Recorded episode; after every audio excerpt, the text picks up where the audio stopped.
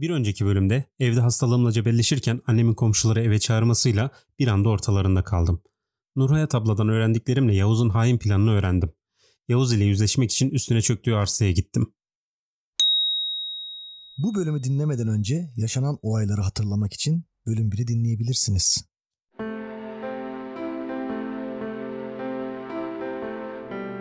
Fena Fikir Hot Story Bir podcast'in hikayesi başlıyor.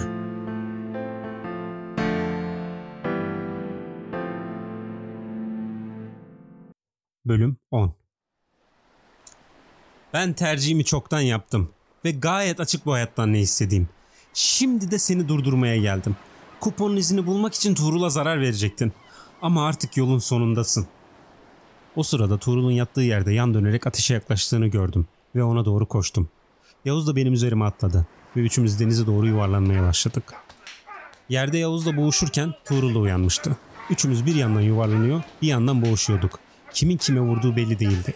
Yaklaşık bir metrelik yükseklikten suya düşünce birbirimizden ayrıldık. İlk kalkan Tuğrul oldu. Ben sırt üstü düştüğüm için suyun içinden acı içinde güç bela doğruldum.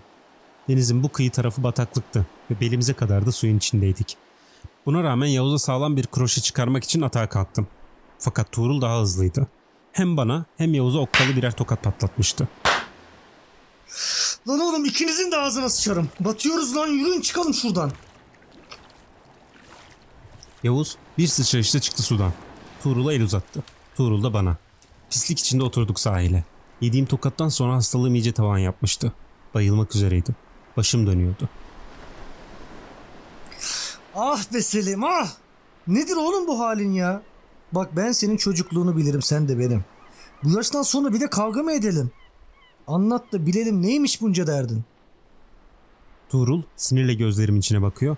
Bir yandan da üstüne başına yapışan yosunları temizliyordu. Yavuz'un ifadesiz bakışlarının altında hinlik vardı. Belki de planları suya düştü diye içini korku sardı. Bu yalancı Yavuz var ya, o yol kenarında yanan adamı yakan işte bu.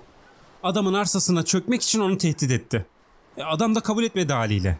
Ama Yavuz'un gözü dönmüştü bir kere. Ateşe verdi arabasını bir kibritle. Bu sefer adam korkusundan tüyo aldığı loto kuponunu gösterdi. E, yemi yutan Yavuz adamın üstüne atladı. Boğuşurlarken de kupon yırtıldı. Adam kol gücüyle Yavuz'u yere sereceğini düşündü ama e, başaramadı. Canhıraş arabadan aşağı atladılar. Yavuz kuponun diğer yarısını ararken e, biz geldik olay yerine. E, diğer parçayı ben buldum. Zaten cinayi olaya karışan Yavuz kendini açık etmemek için sinsice yanaştı bize. Samimi olmaya çalıştı filan. Benden yüz bulamayınca iyice sana yaklaştı. Bir yandan da adamı hastanede baskı yapıyordu. Adam o kadar korkuyor ki karısı Nurhayat ablaya Yavuz'u melek gibi anlatıyor. Belli ki onları sindirmiş. Şimdi sıra bizde. Ya oğlum çekiliş yapılmadı mı? Biz o kuponun üçer rakamını oynamadık mı? Ya yine tutacak olsa üst üste aynı rakamlar çıkar mı ya? Furul, oynadık da sonuçlarını öğrenemedik ki. Ayrıca çıkar. İki haftada, üç haftada üst üste aynı rakamlar çıkar. Çıkmışlığı var. Of Ya Selim yine ya. olur. Of Selim ya. Dur. Bırak ben anlatayım. Yavuz'la aramızda oturan Tuğrul sırt üstü uzandı. Şimdi Yavuz'la göz gözeydik. Belli ki sen bilmiyorsun ama ben 112'de çalışıyorum.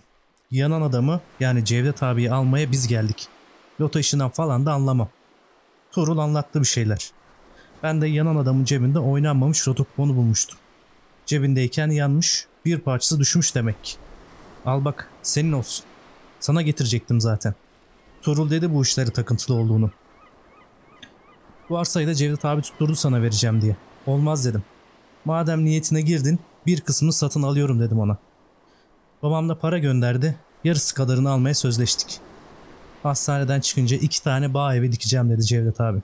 Biri sana, biri bana dedi. Bugün de madem yasaklar kalktı hem yiyelim hem içelim hem iş yapalım dedik. Tuğrul'a geldik şu kuru otları yakmaya. Tuğrul ekmek arası döneri yiyince yine daldı uykuya. Sonra sen geldin. Olay bu. Ayrıca Cevdet abi de arabasını buradaki ustaya götürmüş. Eve dönerken yine hararet yapmış arabası yanmış. Sen sen ol, kasabadaki ustalara götürme arabanı. Yavuz'a inanıp inanmama konusunda karar veremiyordum. Cebimden telefonumu çıkardım. İnternet çekiyordu. Yarısı tutmuş kuponumun ve Yavuz'un verdiği 3 rakam belli oynanmamış kuponun sayılarını çekiliş sonuçlarıyla karşılaştırdım. İki yarım kupondaki rakamlar birlikte oynansa kupon tutuyormuş. Yani adam yanmasa bu hafta tutan loto kuponunu oynayacakmış. Yaşadığım şoku gözümde okuyan Tuğrul doğruldu.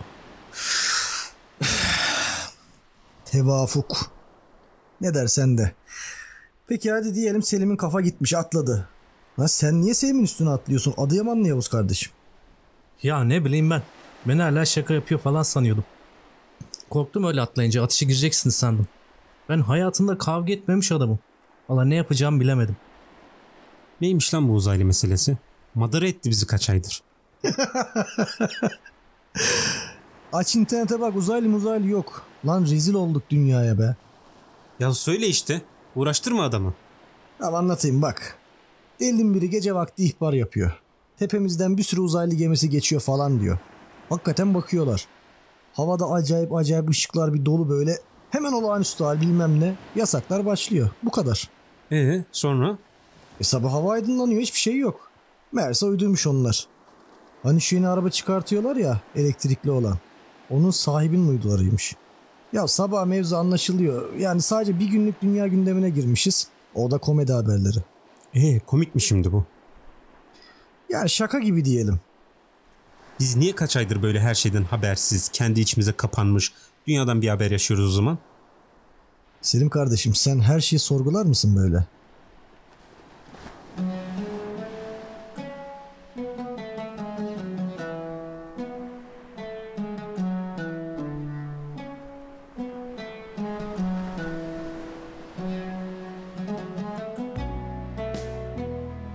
Pamukçuk'ta hava kararıyor, yıldızlar vitrine çıkıyordu. Şu dümdüz hayatımla baş başa kalmıştım yine. Bütün heyecanlar, bütün güzellikler hayatımı teğet geçiyordu.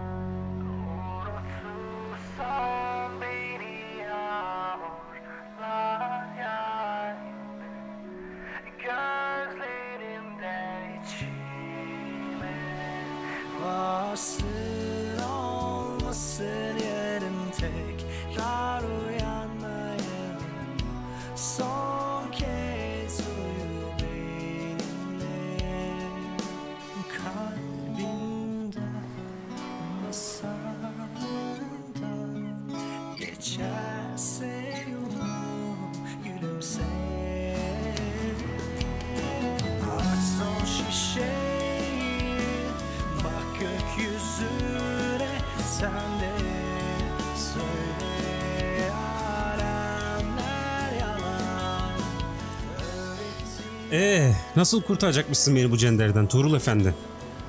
Sen mi söyledin lan? Ne yapayım? Çok üstüme geldi. Söyledim ben de. Bak şimdi Hilmi abi hatırlıyorsun değil mi? Tekelci. Bilmem abi. Onun bir kız kardeşi var Selda. Tamam. Onu sen- da hatırlıyorsun. Evet.